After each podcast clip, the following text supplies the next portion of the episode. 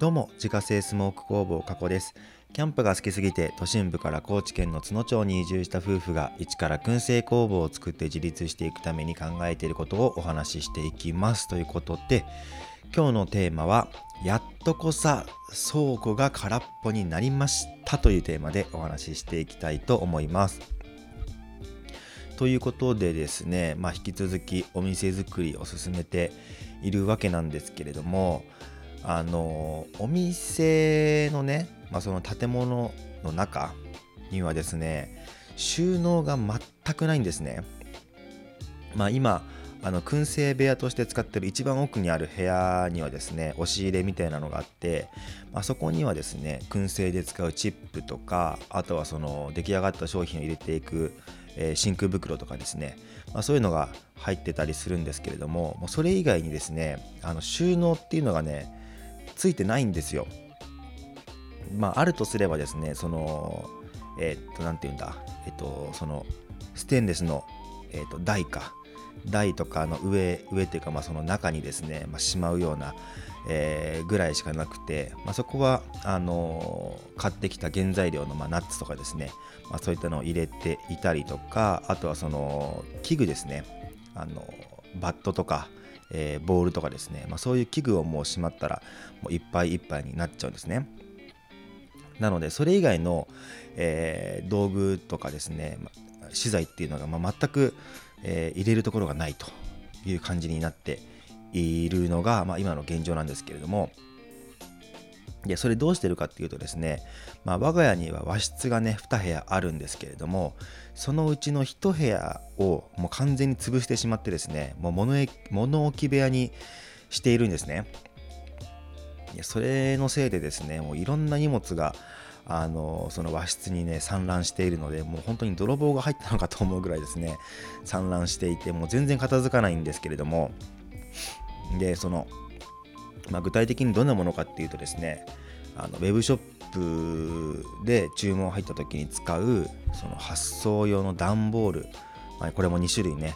あったりとかあとはそれを商品を包むためのプチプチとかですね。あとはまあその段ボールを留めるためのテープ類とか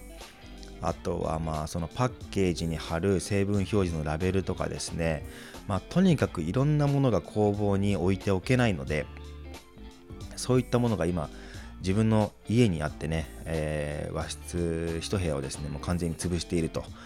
いうことになっているわけですね。でやっぱりその仕事のものが家にあると結構困ることもあってやっぱその仕事場というか工房でですねできない作業っていうのは結構あるんですね。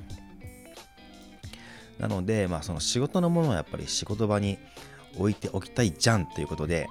まあ、その工房の横にですね小さな倉庫があのくっついているんですけれども、まあ、そこにそういった、まあ、資材とかをまあ置きたいなってずっと思ってたんですね。ただですね、まあ、以前もちょっとお話ししたんですけれどももともとその、えー、と工房のねその建物を借りた時にその建物内に残っていたま家具類とかですね、まあ、ゴミとかっていうのを一旦その倉庫に全部ぶち込んでいたせいでもうその倉庫が全く使えなかったんですね。ただただゴミ置き場になっていたっていう感じだったのでもう本当にねあの天井近くまでもゴミが積み上がっているっていう、まあ、そういう感じだったんですけれどもでその倉庫がまあゴミ置き場となったままですね、まあ、この1年間 過ごしてきたわけですね。でまあちょっと前にもですねお話しした通りこの2月の末にですねようやく粗大ごみを、出して、その天井まで積み上がっていたゴミっていうのがもうほぼなくなってですね。で、まあ、昨日か。昨日ですねその業務用の天井吊りのねでっかいエアコンがもともとついていたんですけれども、まあ、それをえー、っと、まあ、新しいエアコンに変えるときにですね取り外してもらっていたのでそれを今度ですねあの廃品回収の業者業者さんに引き取ってもらってでこの業務用のエアコンってねその粗大ごみで出せないんですよ。これ産業廃棄物になっちゃうのでそのちゃんとあの産業廃棄物を回収できる業者さんに依頼しないといけないんですね。で、まあ、新しいエアコンつけた時はですね、まあ、そのエアコンっていうのは家庭用の、まあ、ちょっと大きなあれ何畳だ12畳だか14畳だかのエアコンつけたと思うんですけれども、まあ、それをつけた時に引き取ってもらおうと思ったんですけれどもちょっとうちではその業務用のエアコンは回収できないんですって言われちゃって。なので、えっと、結局それがずっと倉庫の中に眠っていたんですけれども、まあ、それがようやく昨日、えー、なくなったと。でさらにその倉庫の中にですねなんかあの何て言うんだ？冷蔵ショーケースっていうのかな？なんかよくあのコンビニとかに行くとあの飲み物が入ってるあの冷蔵の全面ガラス張りになってる扉のついてる、えー、冷蔵庫あるじゃないですか。あんなのがですねその倉庫の中に入っていたんですね。で、まあ、それまあ星崎さんのですね冷蔵庫だったんですけれどもでそれを運び出そうと思ったらですねなぜかその、えーと、倉庫の入り口から出せないんですよサイズ的に。どうやって入れたんだっていう話なんですけれども、まあ、おそらくその倉庫を作る時に先に冷蔵庫を入れて後からその壁をねつけたんじゃないかなと思うんですけれども、まあ、そういうこともあってですねその冷蔵庫は解体してこのチェーンソーとかで全部ね解体して細かくしないと運び出せないっていうことででそれをですね今日やっと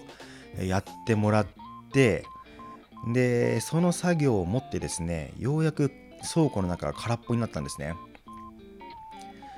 で空っぽになったので、まあ、中にあったゴミとかホコリとかっていうのを一回全部こうあのほうきで剥いでですねきれいにした後にあの高圧洗浄機をこう引っ張ってきてねで中も全部バーッとも高圧洗浄機できれいにしてで中はですねなんか壁がまずトタンになっていてで、まあ、天井がですね、まあ、木の板になっててで中はその木のね棚がねいっぱいこう備え付けてあったんですね。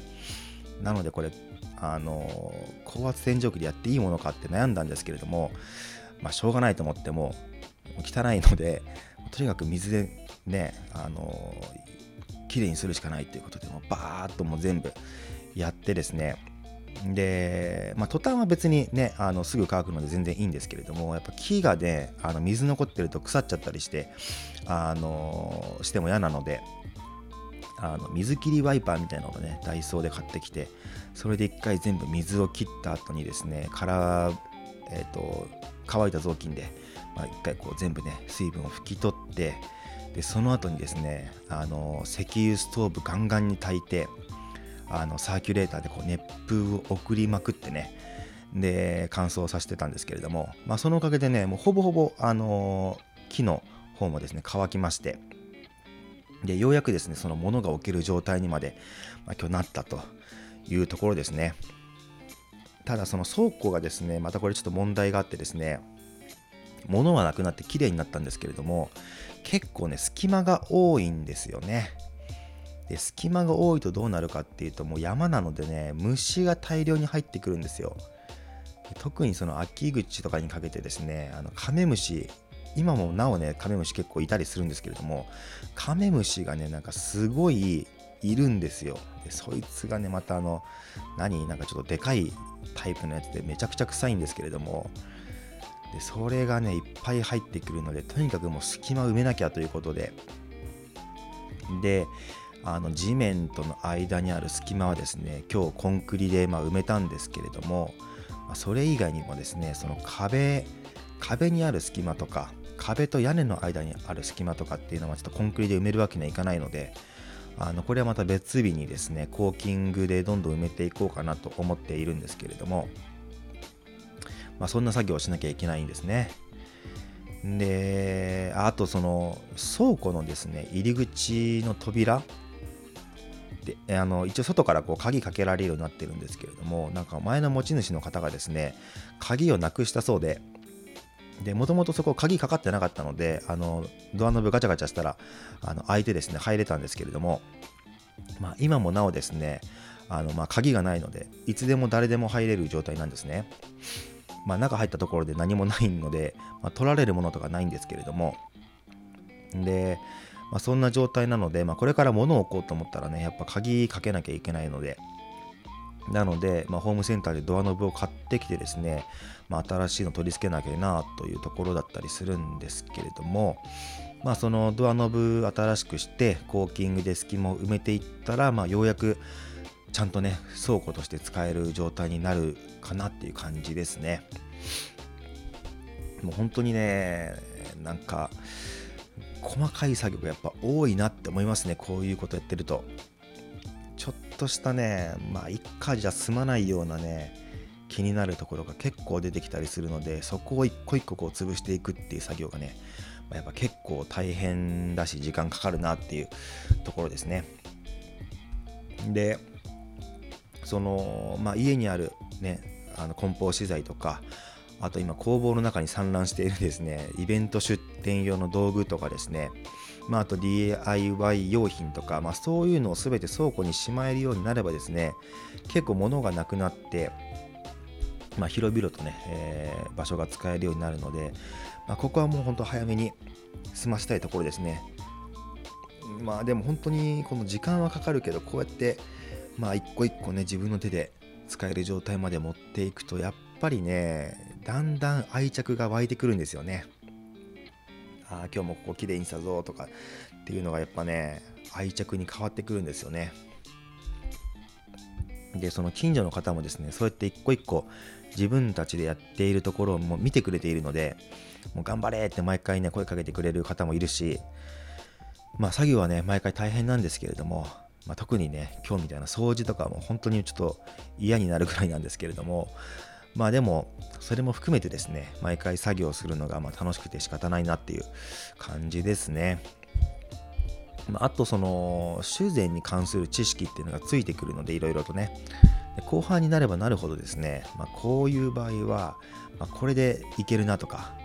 これはこうした方が良さそうだなみたいなっていう感覚がま身についてくるので、まあ、作業もやっぱね早くなってくるなっていう早くなってきてるなっていうのは、ま実感としてあったりしますね。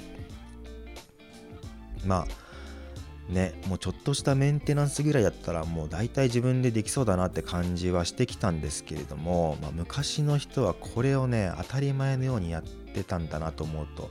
やっぱすごいよなっていうのは思いますよね。本当にあのこっちに移住してきてから思いますけど結構ね皆さんたくましいんですよもう全部自分でやるのでなんかその感覚がようやくね、なんか分かってきたというか、えー、そんな感じですね。まあそんなこんなでですね、あのー、地道な作業をね、コツコツと積み上げて、まあ、少しずつ前に進んでいますよという、えー、ご報告でしたということで今日はですねやっとこさ倉庫が空っぽになりましたというテーマでお話しさせていただきました。自家製スモーク工房過去の燻製商品は Web ショップから購入が可能です。概要欄にショップページのリンクがありますのでご確認ください。それではまた明日。バイバーイ。